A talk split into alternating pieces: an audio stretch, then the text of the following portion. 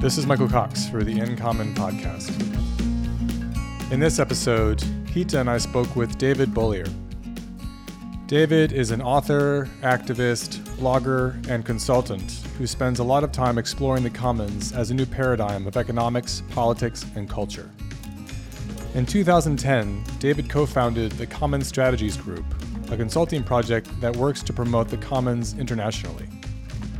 More recently, David became the director of the Reinventing the Commons program at the Schumacher Center for a New Economics, based in Great Barrington, Massachusetts. David has authored and co authored many books, and we focus in particular on his book, Free, Fair, and Alive The Insurgent Power of the Commons, which he co authored with Silke Helfrich, who unfortunately passed away last year. Much of this book and our conversation with David focused on the idea of commoning, which is a different take on the commons than what you might be used to hearing on this podcast. This idea thinks less about the commons as a mere physical description of the environment and more about the relationships that we have with the environment and with each other. It is also seen as a response to historic enclosures of the commons and to a Western emphasis on governance and environmental property as inherently exclusionary practices. I think the commoning approach is an important complement to the commons as resource perspective, as it pays more attention to politics, power, and inequality, whereas much of the traditional commons work that I know of at least has tended to shy away from these topics. If our conversation interests you, I would head over to David's website, bollier.org. That's B O L L I E R So, David, thanks for joining us. The first question I'd love to ask you has to do with all the different hats it seems like you wear, right? So, reading about your background online, you co-founded this Common Strategies Group, with this, which is this consulting project. You are um, the founding director of this Reinventing the Commons program at the Schumacher Center for a New Economics, and in our initial email correspondence, I don't know if you remember, I told you that um, I spent a fair bit of time in Salisbury, Connecticut, going for long bike rides. And I've biked past that exact center and even like stopped there and kind of leered at it a little bit, wondering what interesting things could be happening there. So I'm glad we get to this Frontiers of Commoning podcast. And you've written a slew of books, uh, one of which primarily we're going to talk about today Free, Fair, and Alive, which you co authored with, and I hope I get this name somewhat correctly, Silke uh, Helfrich. That's correct. Um, a German colleague of yours. I, I, might I might add a late colleague of mine. She tragically died last November in a oh, hiking, hiking accident, and we had collaborated for about 15 years uh, on the Commons. So okay. uh, I just wanted to insert that. Okay. Well, I'm sorry to hear that. That's difficult. Yeah. Okay. Thank you. Um, so David, the the first question I'd love to ask you is how did you get involved in the idea of the commons in the first place? What was what were the events that turned you towards thinking that these were really important set of ideas that you wanted to focus on? Well, uh, there was kind of a backstory in the sense that I had worked in the late 1970s and uh, early 1980s in Washington, D.C., in the public interest community, especially with uh, Ralph Nader. And in retrospect, it became clear that a lot of the work that I and my colleagues were working on are what I would now call enclosures of the commons, or fighting against those, uh, meaning uh, privatization of public research, of the airwaves, of public lands, and many other things like that. We didn't really have a vocabulary for talking about enclosures of the commons then, uh, but it was about the privatization, the commercialization, essentially the marketization of shared wealth. And 20, 20 years later, when I was despairing of mainstream politics and especially the Democratic Party being able to be an instrument for change and transformation, uh, a number of things came together in which I saw the, the merits of talking about the commons. Uh, one was, of course, Elinor Ostrom's work, which I became familiar with governing the commons uh, in the late 1990s. The World Wide Web, which had gone popular in 1994, uh, was was flourishing more, as was open source software. And then I hooked up with a, uh, a number of what I call refugees from Washington politics to start a project called the Tomales Bay Institute, which in a deliberate fashion wanted to use the commons framing and discourse to rethink liberal politics, uh, or not, not just a liberal, but we came out of that tradition. Um, and so there was this confluence of things which set me on the path of the commons. And then for the past 20 years, I've been working with a number of Europeans and others to uh, learn more and develop that framework in, a, in more contemporary settings and even global West and North settings as opposed to the global South. Okay. And so, can you talk to me a bit about these organizations that I listed as well? Are you still involved in this Common Strategies group that you co founded?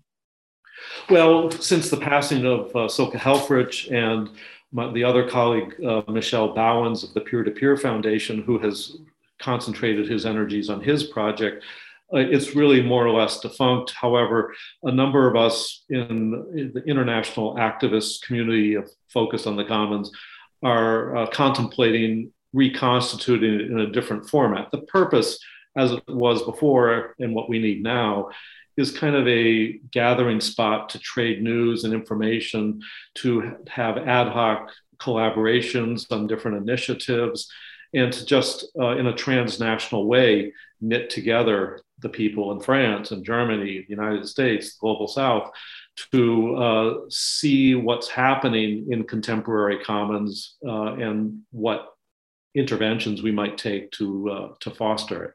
Okay. And this other organization that I mentioned, the the the Schumacher Center for a New Economics. Yes, it's it was founded in 1980 um, by uh, a number of people who were taken by E.F. Schumacher's, the, the British, uh, the German British economist who wrote Small is Beautiful, which was a major sensation actually almost exactly 50 years ago. And the Schumacher Center is devoted to a broad ranging agenda of uh, reviving and invigorating local economies. They have, for example, a major project on community land trusts and they have one of the few successful regional currencies, the BerkShares, which actually they just launched a blockchain enabled version of that uh, as a currency to promote the economy in that region. It's not tradable elsewhere. It's not a capitalist speculative currency like block, uh, Bitcoin. But uh, so they're involved in a number of initiatives to reinvigorate localism. And of course, the Commons is part of that agenda. So uh, that's what they're all about, and they're they're involved also internationally with a number of like-minded projects. Okay. And so, David, do you how much do you engage with uh, folks in academia? Have you engaged much with, say, the International Association for the Study of the Commons or other faculty at different universities as a part of your work? I do. It's it's irregular.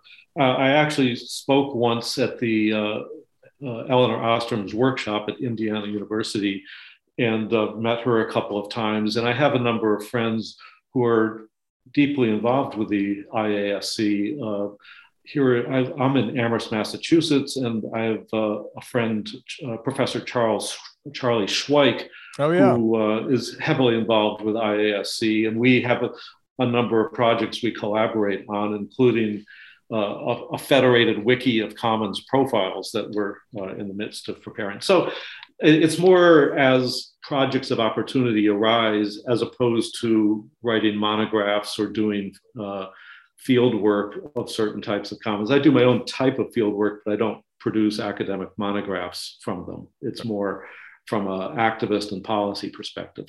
Okay. Okay. Yeah. I mean, I got an email from Charlie earlier this week. He's been just a great colleague to interact with for me for like the last, I would say, five or six years. Absolutely. Yep. You, I think you called yourself a kind of a fugitive from DC. I mean, that's a very interesting story. And now it's not lost on me that a lot of your work feels like it's about kind of bottom up local governance. Yes. I mean, I think that I had sort of uh, during the Clinton years despaired of federal policy playing a more transformational, constructive role. And it became clear that the whole system was really being captured by the moneyed lobbies. The public interest community that used to have more influence, say in the late 60s or early 70s, was really getting edged out. Uh, you know, Ralph Nader's run for president in 2000 was maybe the last gasp of trying to turn that around. And so, between what I call the market state, uh, and because they're so deeply allied, uh, being captured, I saw more energy happening outside of the state in do it yourself or do it together projects, uh, which are typified by commons. So I've been focused on that, especially in the past 15 years, and especially after connecting with a lot of Europeans who are quite active in uh, developing the commons paradigm. Okay. Yeah, I mean, this is interesting. I feel like there's a presumption among, say, students of mine here that, you know, if we want to make a difference, we need to go to Washington. And there's certainly a media bias, right? I turn on NPR, there's going to be some local politics where I where I live, but a lot of it is there's this national level bias. And I think that that reinforces this this understanding, this assumption that change really needs to happen in DC at a particular level or won't happen at all. Yeah, I mean, I get that especially from climate change activists who mm. say we don't have time, we have to intervene at the federal level. And I'm saying it's been 30 years since James Hansen delivered his warning about climate change. And over 30 years, the federal government uh, or international governments and treaty, treaty organizations have not been able to get their act together to uh, take uh, what shall I say, decisive action.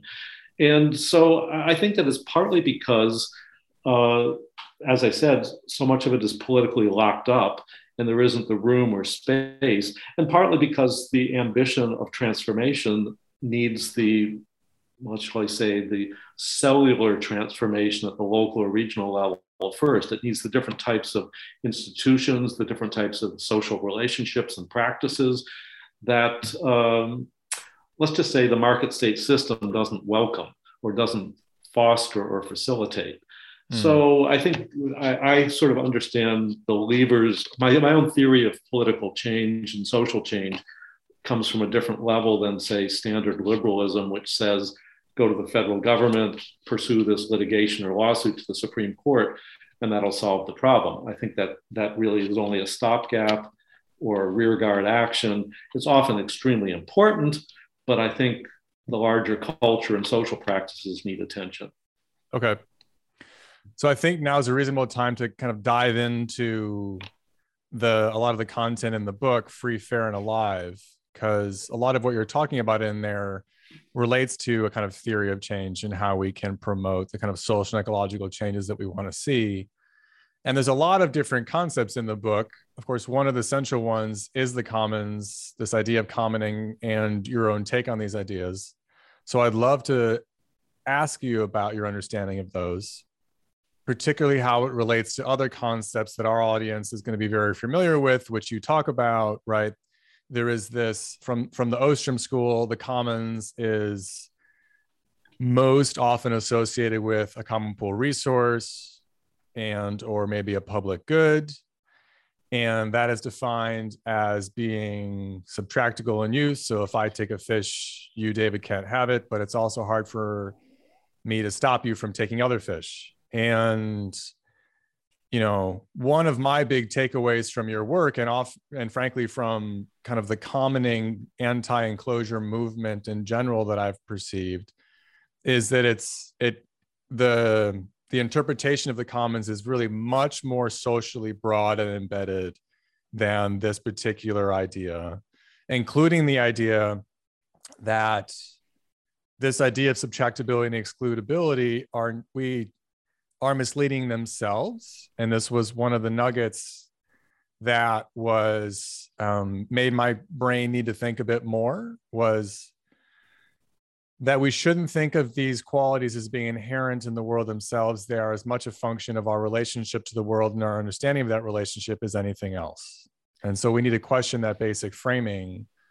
which was you know part of the framing for my graduate education so of course it was okay how we how do we where do we go from here but i it, it also made sense to me like it makes sense to me to think about the commons as not necessarily just describing an environmental system and I, my understanding is that you don't chuck that you're not saying there's no environment here there's no and of course now i want to avoid using the word natural resource because as you and others say resource is itself a loaded term but it's about this kind of social ecological system is the word I would use. I, I that's not a prominent yes. word in your language, but yes, I mean I think the chief difference is that we when when Silke and I were writing this book, we had an epiphany midway through it where we realized that the ontological register of standard economics was itself the problem because it presumed certain types of relationships of you know ra- rational actor theory of resources being other and separate from humans,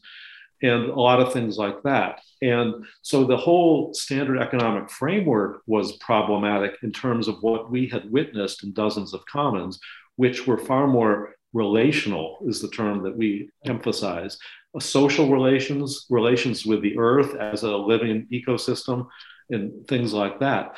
And this was what we called an ontological shift or onto shift and I think it's kind of a continental dividing line intellectually between a lot of standard economic frameworks and those that aspire to be more relational, uh, the way ecologists say the world is.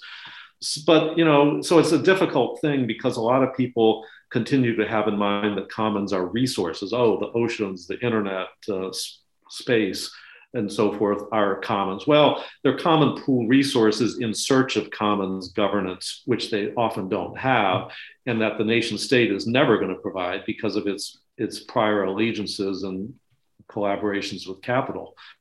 Uh, so this was a major philosophical breakthrough for Silke and I when we sort of we're able to realize that certain vocabularies we need to escape or at least make secondary.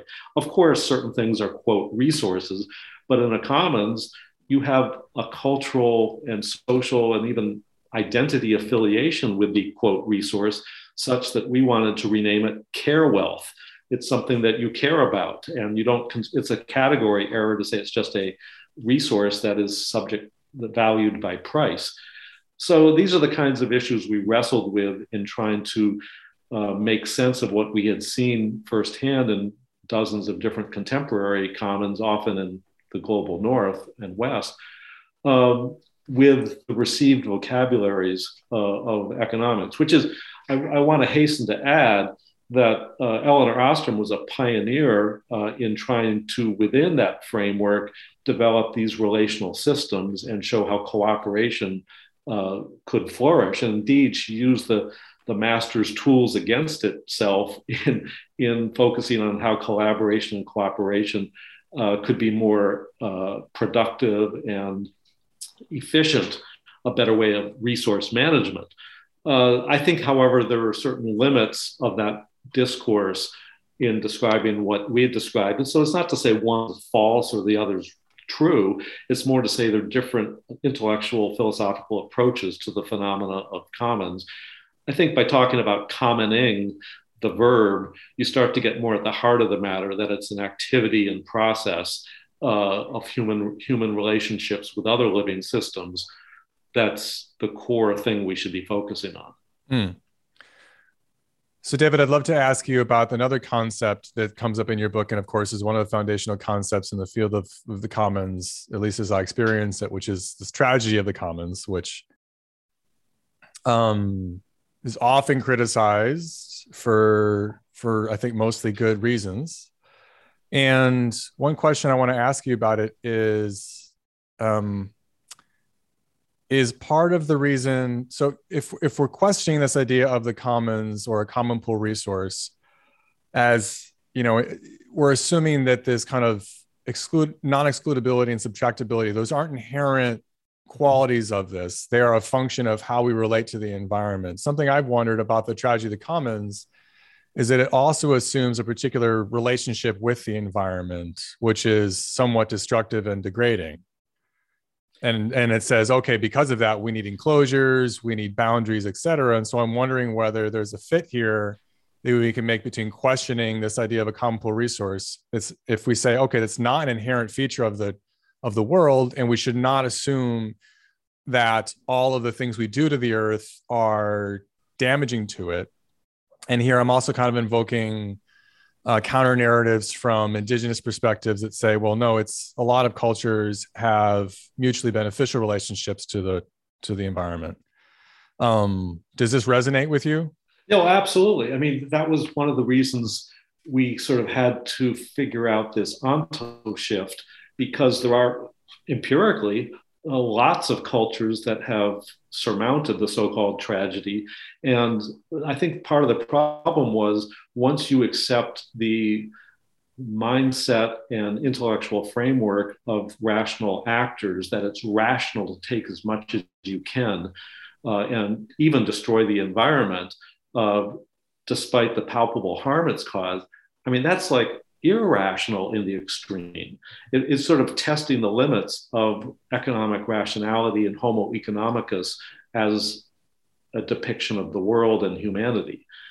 And I think we see that you know human beings are more complex. Of course, we have a lot of exploitative, rational, uh, abusive behaviors, but it's also true we have these immense capacities for cooperation and sharing and devising institutions of cooperation, as Elinor Ostrom uh, documented so copiously. And I think it's really uh, once you can make the shift to this other framework of humanity's capacities, once you can see commons outside of the standard economic framework, a lot of possibilities open up uh, in terms philosophically and strate- strategically. And I think that's what Free, Fair, and Alive, our book, was all about: is trying to sketch this broader space and to uh, illustrate it not just with traditional or indigenous natural resource based commons, but things like Wikipedia or open source software or urban commons or things like that to show that, you know, so called modern humanity is not so different in some of its propensities as these uh, uh, indigenous or other communities, that we all have these capacities. And um, so that's what we attempted to do in the book. And, uh, you know, as activists and policy advocates, what we're also trying to open up new spaces for. Hmm. Yeah, I mean, talking of frames, talking of Wikipedia, talking of these various projects of commoning, um, when I was reading the book, um, I, I I was struck by one of these things you mentioned in there, which is this idea that there are dominant worldviews um, that uh, you know serve as a frame for what we perceive and what we don't perceive um, in the world and in turn the framing that we employ really would render a kind of a filter right? A smoke screen for for uh, whatever it is that uh, we want to draw attention to and so on. And parallelly, I was also reading another uh, set of literature from the environmental humanities from a friend of mine that we're going to be talking uh, to later. And she works on a completely different idea. She works with the endling taxidermy of Lonesome George, which is the last Pinta Island um, tortoise. Uh, she works with artistic representations of the extinct dodo birds and so on.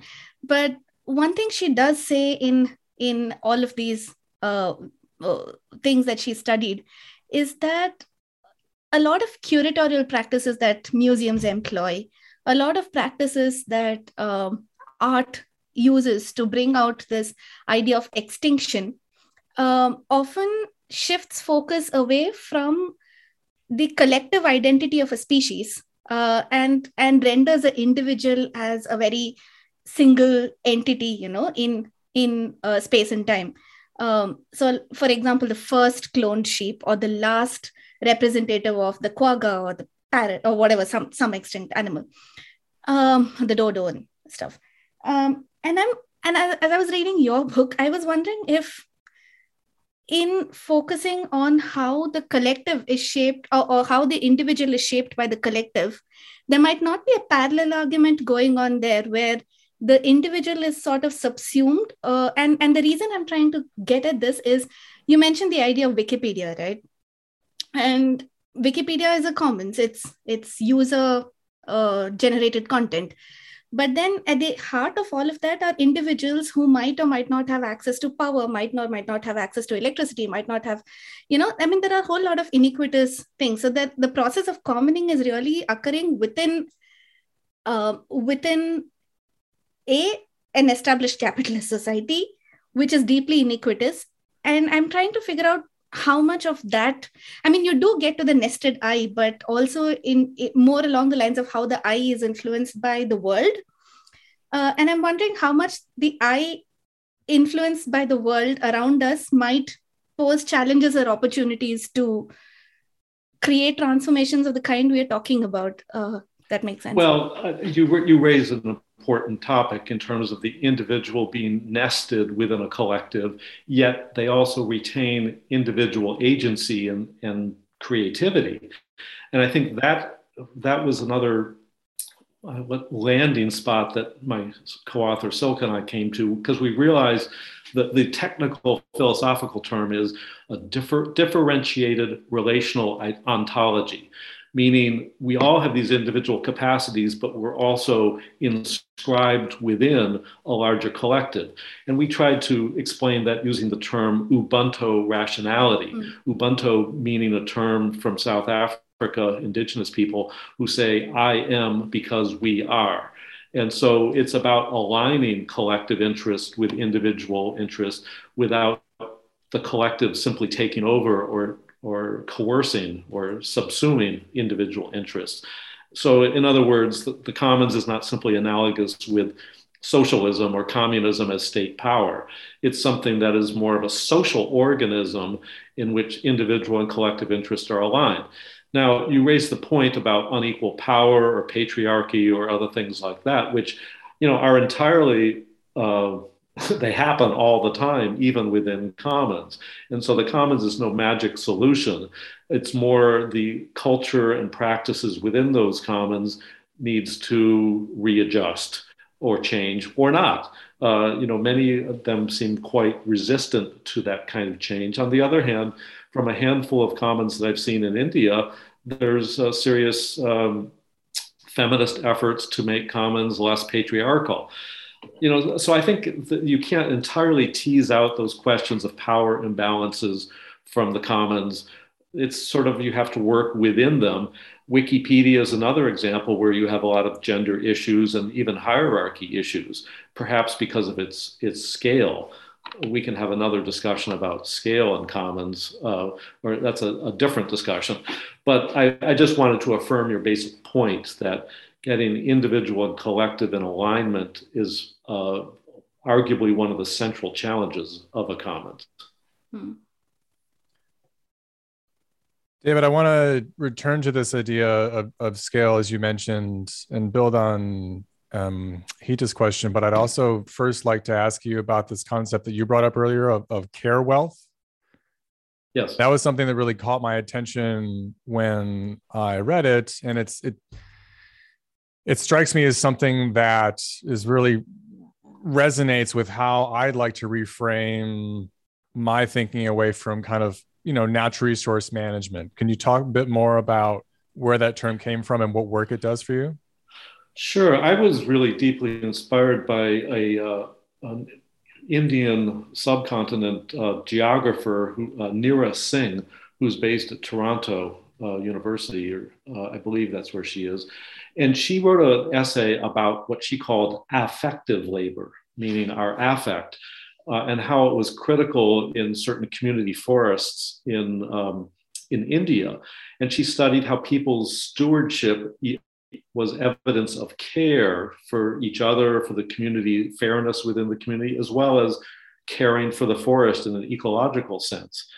Uh, and so she saw this as a critical element of the success of commoning because the market can't elicit or mobilize care except as you know units uh, productivity units of service. Uh, they can't get to the intrinsic person to the uh, the human presence and uh, care uh, and they can only provide service delivery, you might say. Uh, so this very idea was very important to me in, uh, and I might add, it connects quite well with feminist economics and its uh, focus on care. And uh, we wanted to highlight this in our own social understanding of, of commoning. And so that's um, sort of how that emerged and helped us consolidate our idea that this is not within the, the house of standard economics. This is in the house of anthropology and sociology and feminist uh, feminist economics, which is trying to make bridge some of those uh, concerns between economics and care. Mm. So I, I, you know, ask me another question, but that's sort of the general play way that we got to that point. And once we did, we be, began to see that care is really an animating force in most commons because there's a social solidarity, there's a concern, and then the other patterns of commoning that we mentioned in our book Free, Fair, and Alive most were different variations of care in terms of, uh, you know, uh, getting the shared purpose out of a diverse group of people or developing trust and transparency. All of these are different permutations of care, you might say. So I think it's a central element. Mm. I mean, it reminds me, and a lot of your language actually reminds me of this distinction between instrumental or intrinsic, extrinsic value and intrinsic value right. valuing something for its own sake. There's a really important literature on valuations of nature. And I think that it also relates to our, our relationships with each other. And you have this other concept. I, th- uh, I think it's is it soft reciprocity? I'm forgetting the adjective. Uh, gentle, gentle, gentle, gentle, reciprocity. So yes. that that reminds me of kind of what you're talking about and reciprocity comes up a lot in Lin Ostrom's work. It comes up a lot in the literature on the evolution of cooperation. It's seen as one of the social glues that if I help you, you help me, we can keep things going for a long time. But the, the critical thing I might add is indirect reciprocity. Mm. If it's mm. direct reciprocity, it can very easily become a market relationship or uh, individuals uh, transacting with each other. Mm-hmm. But if mm-hmm. it's indirect, the way many gift economies are or the way many commons are it's like you give something knowing in confidence in turn that you will get something back and it's the indirectness that helps foster the social relationships and cohesion as opposed to an even steven trade.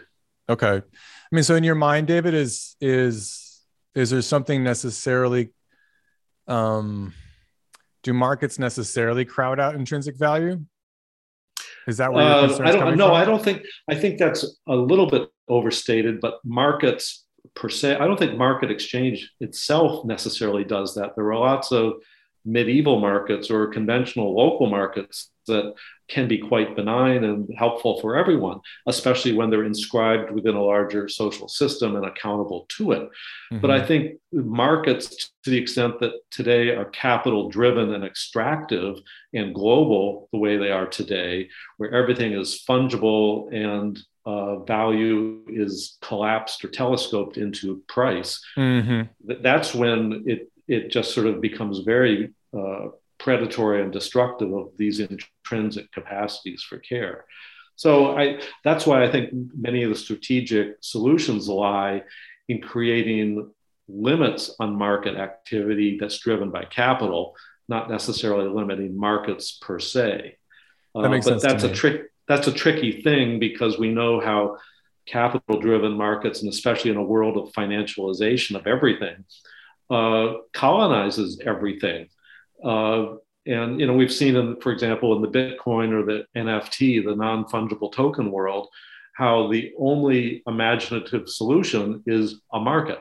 There's nothing else that because uh, everybody wants to extract and monetize because exchange value is seen as superior or more valuable than use value, right. which is, of course, what value is primarily exists within commons. We've flipped things from how they should be, right? All we see is the exchange value when really what matters is the use value and the moral values.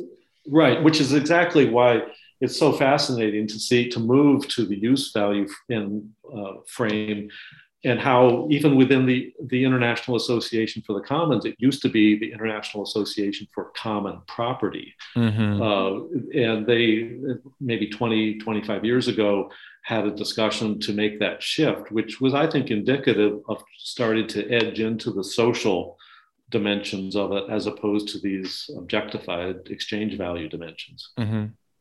So, David, why add gentle to reciprocity then? Well, because the idea is you're not demanding immediate return mm-hmm. uh, for, for, something. Gentle means you're sort of, it's sort of like, do you keep track of people you invite over for dinner? Oh, we've had them three times. They've come over four. I've gone to their place four times. No, you have a gentle reciprocity with your friends about how many times you go over, and you don't keep a calculative, rational uh, bookkeeping of all these things. And the same within the commons.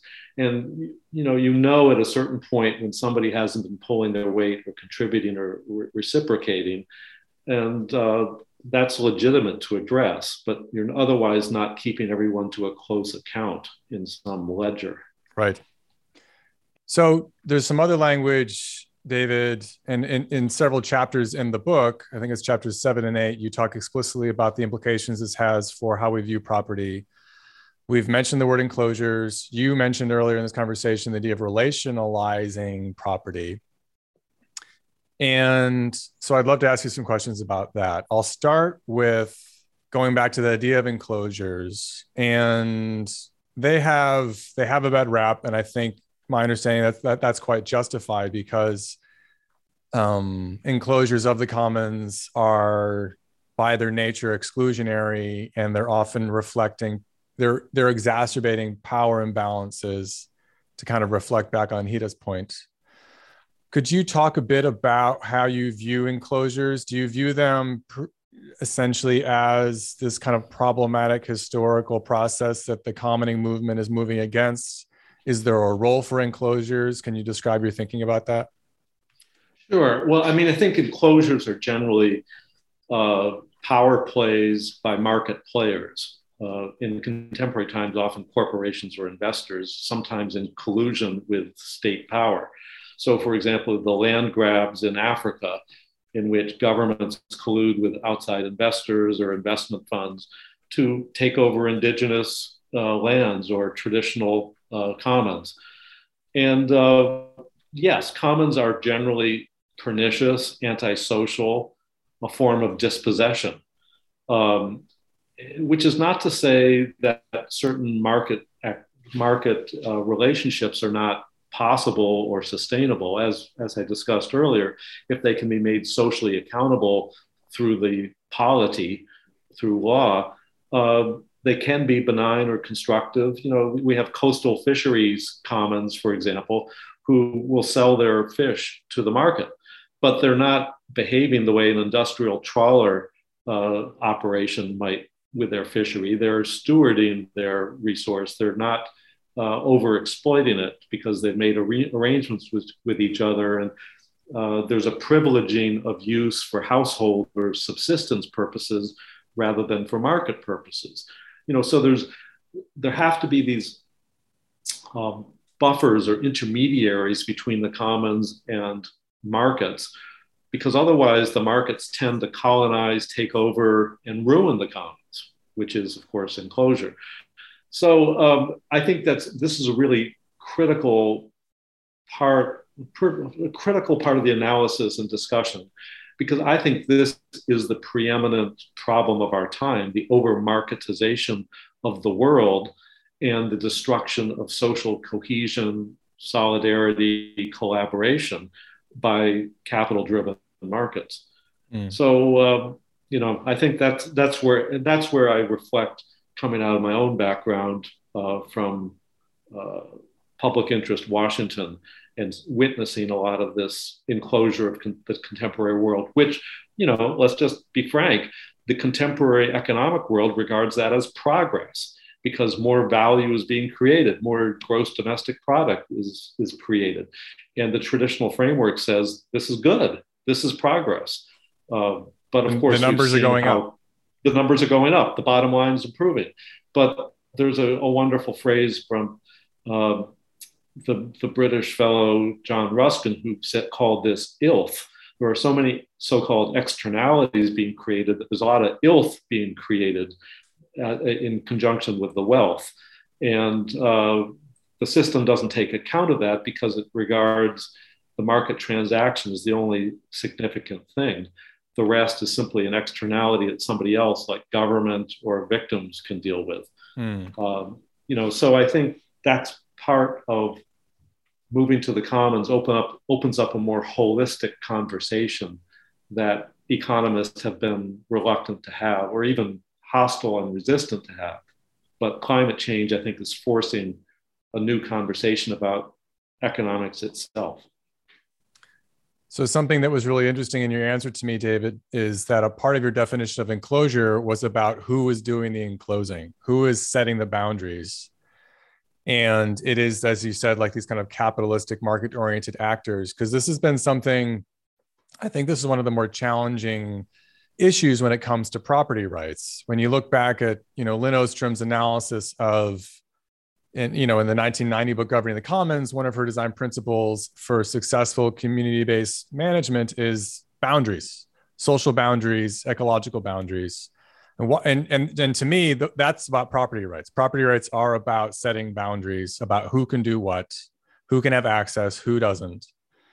And you know boundaries are really a double-edged sword. You need them in order to maintain cohesion within a group. Groups aren't homogenous. Groups aren't they can be dynamic. People come and go but across a range of contexts it's been shown that no you, you, do need some understanding of you know a community it's hard to it's hard for Maine fishers to work well if they don't have boundaries if anyone can come in and violate their norms. And so um but boundaries are also exclusionary right? They're also saying i'm in you're out and so they're not this tech we can't see them as this purely technical socially neutral fix. They are rewarding some people not others.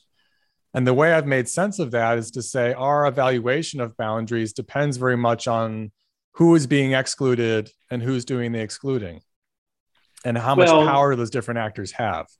I, th- I think the focus on boundaries in a strict property sense is a function of regarding the commons as a resource because mm if you start talking about the commons as a social system, you see that nomads, or let's just say the early Native American tribes, uh, in their relationships with forests and ecosystems, had very fluid boundaries.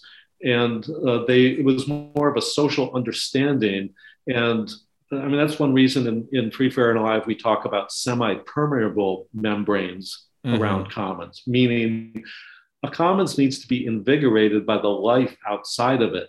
It's not simply a matter of transacting to get what you need, it's a matter of being open to the creativity, the social currents. And this is especially visible in the digital spaces of, say, open source software, where people collaborate in all sorts of evolving, flexible, fluid ways.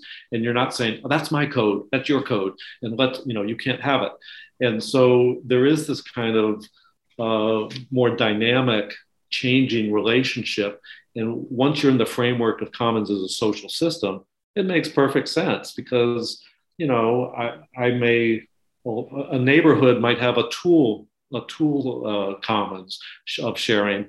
And there's all sorts of ways that people can say, well, this kind of sharing is okay, but you know, taking that for too long, that's not okay in other words, you can have these very complex, socially contingent ways of sharing that have nothing to do directly with property in the economic sense, in the Garrett Hardin sense. Mm-hmm. And so, in some ways, you could say that traditional property law as a tool of capitalism projects, ascribes certain social relationships that just aren't true. These other ways can evolve. And you could also look at David Graeber's new book, The Dawn of Everything, about the history of, of humankind, especially in cities. And he shows how a certain, uh, well, I hate to use the term anarchist, anarchist uh, flexibility and fluidity characterized a, a lot of governance at the time, even in cities.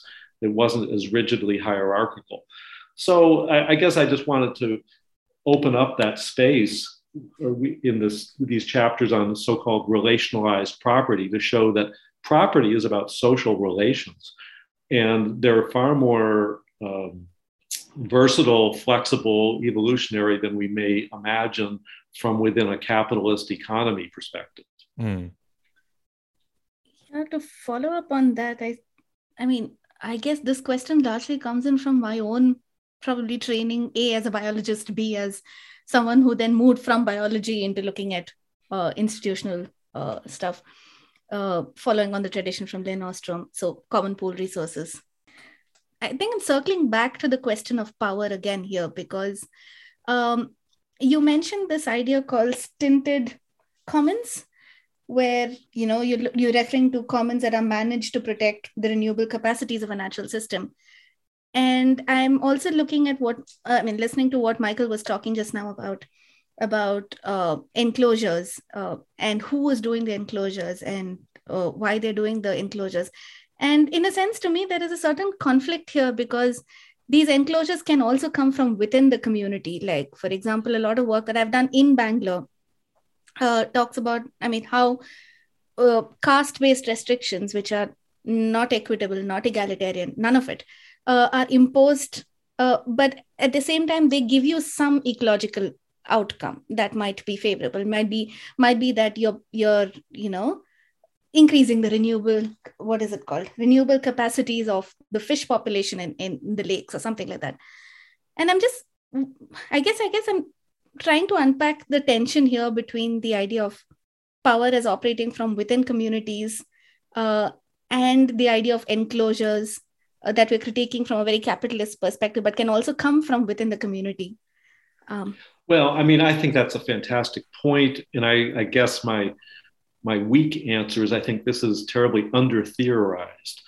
Uh, I mean, I think there are man's uh, humankind's capacity to dominate others doesn't end when you enter the world of the commons. Uh, and I think that, you know, even within Wikipedia, as I mentioned, we have these gender dominance issues. Uh, so I think, you know, and I, I'm my intuition is that this takes many complex forms that have to do with perhaps the scale of the commons, the type of resources uh, that are being managed, uh, the uh, the cultural and geographic uh, history. Mm-hmm. So um, uh, I think that that's a topic that I would love to see more of and understand better because uh, it's clearly at work, and we know the, the racial and ethnic dimensions uh, often play a, a, role as well. And I, maybe I think it has a lot to do with these commons being inscribed in larger uh, capitalist contexts where those some of these othering practices are more uh, recurrent, more dominant. But uh, I'm not I'm not going to venture a theory for that right now. I think it is a, a, an area that we need to know more about. Hmm. Yeah, I was just talking to Michael uh, before you uh, joined us on this call, and one of the things that I guess I, I have a deep discomfort with is usually, you know, when you read across these various schools of thought, um, you i mean so my my frame of reading has been limited to environmental history uh, political ecology a bit of ostrom's uh, work on institutions social ecological systems resilience uh, that that uh, space. And each of them obviously has their own epistemological uh, backing. They all come from different ways of thinking.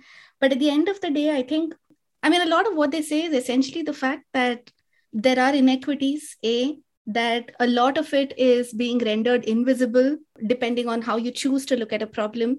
A lot of it is rendered visible depending on how you choose to highlight a problem.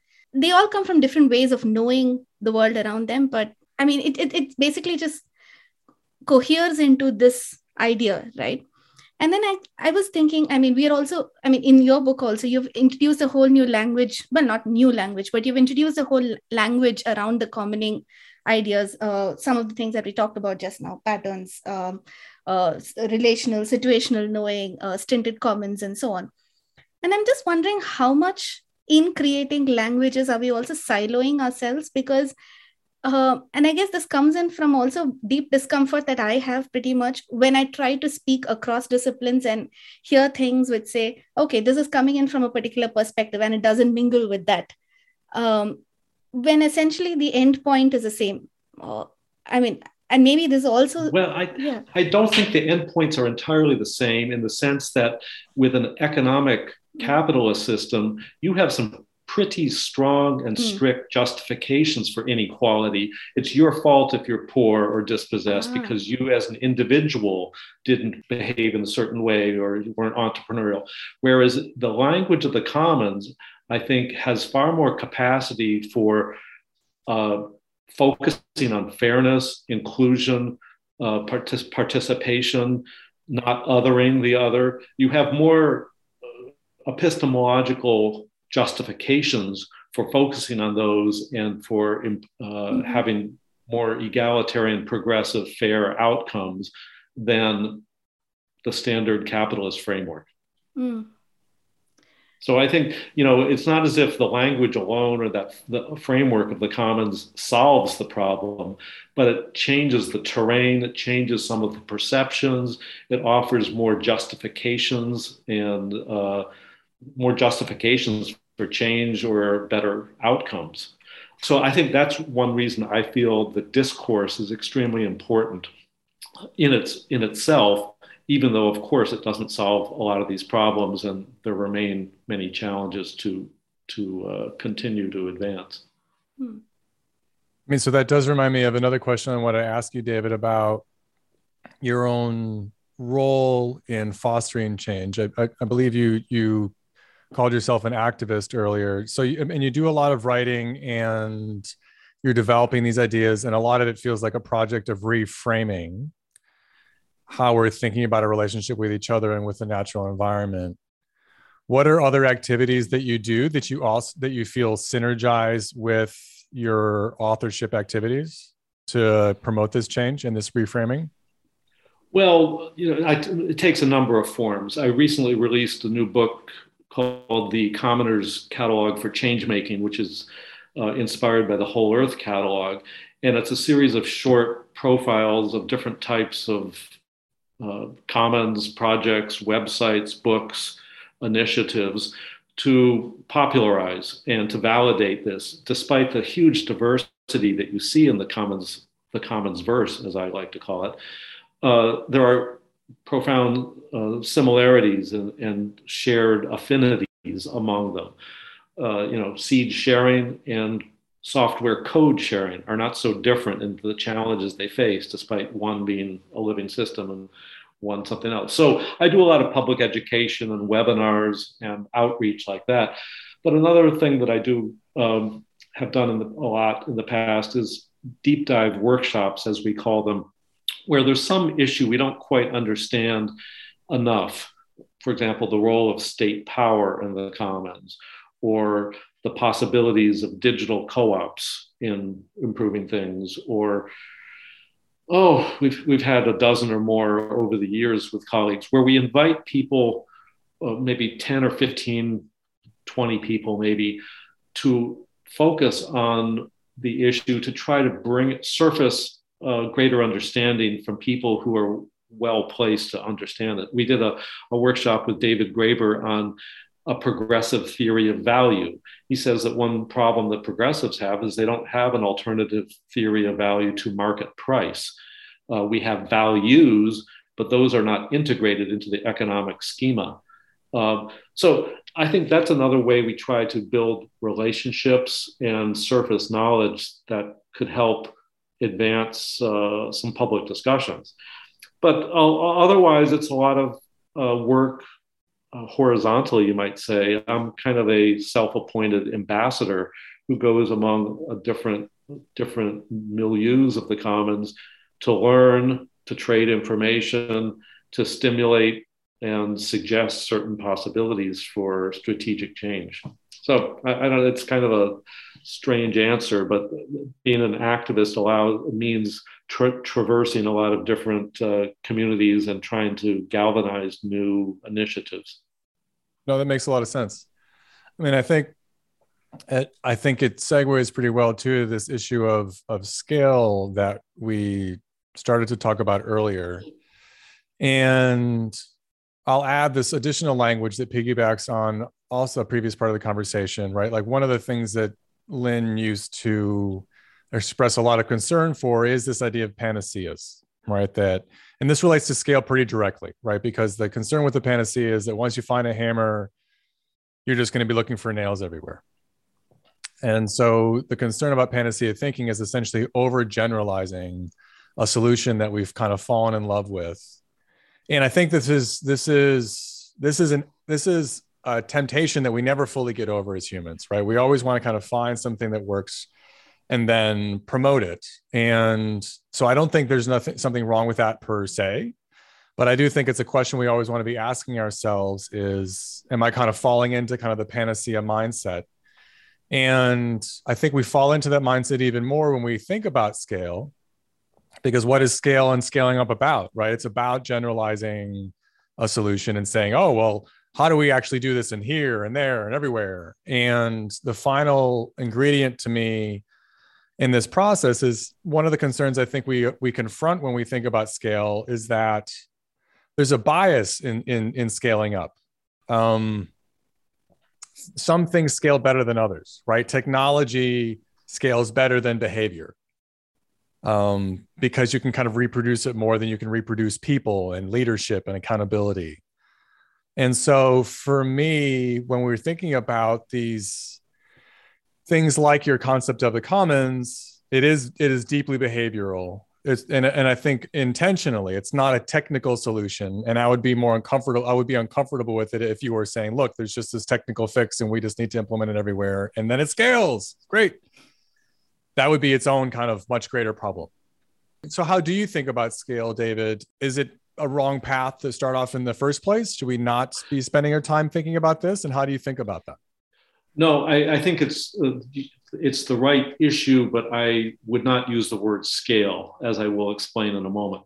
I think first of all, you're entirely right that because commons are so content context specific, we have to honor that. And one reason that one way that Silke and I tried to do that in our book was by using what we called the pattern language methodology that Christopher Alexander used which is he was a dissident urbanist and architect who developed this idea of pattern languages of how certain social behaviors over time surface and manifest. It's a bottom-up phenomena.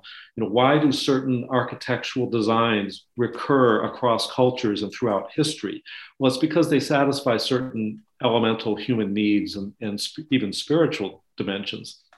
And we see in commons too that there are certain behaviors that recur that recur in different contexts, and they're not identical, but they are similar and form patterns. And that's why Silke and I talk about patterns of commoning because there's certain different solutions to the same prob- similar problems. And uh, so uh, what I want I mention this because yes, the context and diversity of commons need to be acknowledged. Having said that, patterns can help us to speak about the regularities that occur in commons across very diverse contexts. And that's, we do need a way to generalize in ways that also honor that context and diversity. Um, so, having said all that, the way we get to scale, quote, is to a phrase that we invented emulate and federate you're not using best practices or a single model and just slavishly imitating it. You're emulating its spirit and general purpose, and then connecting with others to federate. And we already see this in the open source and digital world, where different digital communities are essentially emulating and federating with each other. They work closely in collaborative ways without creating some headquarters or centralized hierarchical uh, head, uh, organizational form for it. So, one way to get a larger, it's not scale, which implies hierarchy and centralization, but mm. more in, uh, impact and scope, you might say, through uh, here the internet metaphor applies the kind of swarming and diversity and viral nature of things where the virus takes a lot of forms as it grows and changes, but its scope increases uh, as its uh, footprint grows. So I, I, guess here again, the ontological shift matters in how we talk about this. Scale is kind of a loaded term, but yes, of course, as an activist, I want the commons to have a broader influence and impact. But I think it happens more through horizontal federation than through centralized hierarchies. I mean, it sounds like I want to use the word network here. It sounds like you're trying to grow a, a social network of peers. Yeah, absolutely. Absolutely. And I think that networks take different forms. The so called topology of networks can take different forms. I think we're trying to explore some of these networks already exist. I think they need to be more self aware, more robust. We need to figure out how to support networks uh, because you know philanthropies prefer to support standalone NGOs. They don't quite know how to support a network, how somebody can be uh, a steward and care for it and grow it. And that requires, frankly, different forms of leadership, different forms of organization, uh, which I think we're still grappling with uh, how to how to grow network collaboration to make it uh, have impact. Yeah, I mean, it reminds me of one of the main governance challenges we talk a lot about on this podcast is the, the difficulty of invisibility and legibility. Like, how do you make yes. yourself as an organization legible to other mm-hmm. folks that might help you? And philanthropy certainly has this challenge, right? That everyone, you know, stereotypically philanthropists want, you know, a shiny new building with their name on it, but they don't want to help with underlying infrastructure that you actually need to keep things running or I, I, you mentioned a magic word for me infrastructure i think the quote scare quote scaling of commons requires new infrastructures of finance of legal support of administrative support uh, sometimes with the state if the state can act with goodwill and not uh, malicious purposes. But it needs those types of infrastructures so that starting a commons, growing a commons is not a heroic activity that some charismatic individual has to do through a historical fluke, but it can be normalized and made easier uh, because the way the way certain the Creative Commons licenses, for example, as legal infrastructure, make it easy to share something in a legal fashion. Whereas before, you might have had to hire an attorney to get a contract for your copyright ownership. Uh, you know, so those are the kinds of things that I am focusing on these days is trying to develop infrastructures that maybe are compatible with public policy and Western jurisprudence uh, to support commons. But that opens up a whole other complicated conversation because Western jurisprudence, with its focus on the individual, individual rights, contracts, market exchange, uh, doesn't understand or is hostile to commoning, in many cases. And so you need legal hacks like the Creative Commons licenses or the general public license for open source software or community land trusts. You need these kind of hacks to uh, support, facilitate, encourage commons. Hmm. Yeah, it reminds me of a point you make in the book, and I've read elsewhere the the ignorance and antagonism that U.S. law has towards say collective ownership and you mentioned the dawes act and the impact it had on native american common property and i've been reading a little bit about the impact that this same dynamic has on african american property and it's it's dispossessive frequently because it doesn't recognize eh, the, the idea that people might want to own something collectively it kind of militates against it it's fascinating that it's not just historical, but perspective. There's a lot of young farmers today who want to share land and other resources in new farming ventures. And they just, the legal precedents are not there. There's a group called Agrarian Trust that has started a number of so called agrarian commons to help deal with this. And groups like the Sustainable Economies Law Center in Oakland, uh, run by Janelle Orsi, are master legal craftsmen in trying to develop, for example, different types of bylaws for nonprofits or co ops or other types of legal hacks that can work within a body of law that doesn't get sharing and collaboration and commoning, but to make it legally uh, defensible and, and, for the law to support it. So I mean, I think it's a fantastic frontier that needs to be developed. Yeah.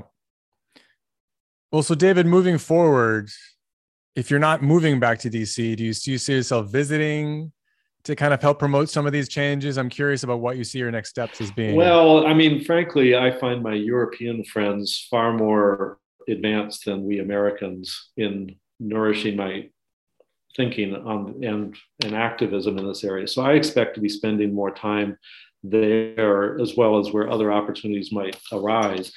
I think that the Washington policy world is not even even if I were to find the most sympathetic legislator, they couldn't run with many of these proposals in the future because their peer group and the whole framework and culture of you know uh, electoral politics and legislation works against it.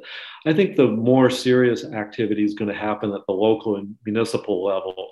There's a number of major cities like Amsterdam and Barcelona, some places in Italy, and others, which are exploring ways that policy can support commons and even develops what, what I like to call commons public partnerships, in which bureaucracies can get beyond some of their command and control propensities.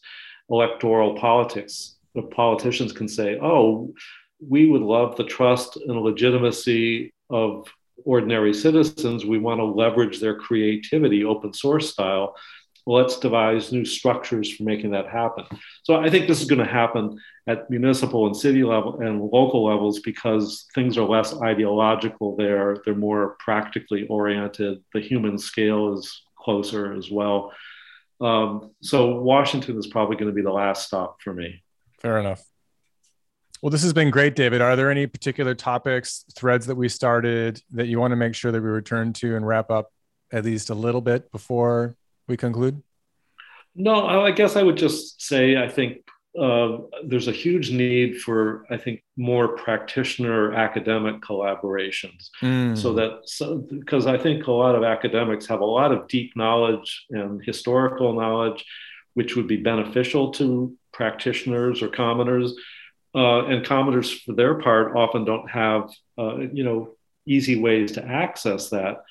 But at the same time, I think academics could learn a lot from uh, practitioners about the different weave of what's going on. As a practitioner, you learn different things. You kick the beast and see how it responds. You're not just reading things. Uh, and I think there's a, a need to to get out in the field and mix it up the way the way Lin Ostrom did, looking at things firsthand. That was the source of a lot of her insights. That it was not conforming to what the received abstract uh, corpus of the canon said. Um, so I, I, would I would love to have more opportunities for practitioners and academics to mix it up and, and learn from each other. Well, David, if if nothing else, you've given me a good title for this episode, which would be something like "Don't just read things, go and kick the beasts." fair enough. Fair enough. I mean, I think there's uh, there's different forms of knowledge out there, and we need to uh, understand them on their own terms. But I totally agree. I mean, something that I've thought a lot about, and I was thinking about as you were talking. It's just it's very different to intellectualize and think about things, and then to do them. And you need to do both, right? It's and and doing is its own kind of learning and the making the making sense i mean i have sort of fallen into a space of trying to make sense of contemporary, contemporaneous unfolding developments because there are certain deeper insights. They're not just aberrational one offs. Uh, and I, am trying to detect some of these larger patterns that will give us a purchase on what's going on and allow us to, uh, to build on it, frankly. Mm. So that's where uh, where my head's at. So I kind of occupy this interstitial space between a lot of different types of communities. Yeah, it's actually um, I asked this question of a lot of our guests, so I'll, I suppose I'll conclude by asking it to you. Do you view yourself as a kind of boundary actor, boundary spanner, connecting different groups in order to get things done? Absolutely, but I guess I would just add I'm not entirely agnostic. I have my own values and agenda, which I think my writing speaks to in trying to move that forward. And I, I have, frankly, post-capitalist aspirations of, you know, not revolution tomorrow, but let's develop some different for, social forms that are legally defensible and pra- practical and culturally attractive. Let's identify and move those forward. Uh, so that, that's sort of where I'm coming from, and uh, I think the good news, despite all the dismal news of these times, is there's some fantastic projects going on out there which need to find each other, need to take encouragement from each other, need to be a public presence as a viable alternative to uh, the dysfunctional systems we have now. And this is especially true in the context of climate change. I totally agree. I totally agree. I mean, the the idea of kind of place based inspiration, we, we get, I lose, we often lose sight of it, right? We start doom scrolling, and you forget that there are extraordinary people doing extraordinary things against really big challenges. And I think you, that it's very nourishing to be in a place and see people doing that, and maybe even participate yourself. Absolutely. So we need to create those meeting spaces uh, for learning from each other and collaborating with each other. Thanks for listening, everyone. As always, you can find more episodes as well as entries in our blog on our website, incommonpodcast.org. The Incommon Podcast is the official podcast of the International Association for the Study of the Commons, or IASC.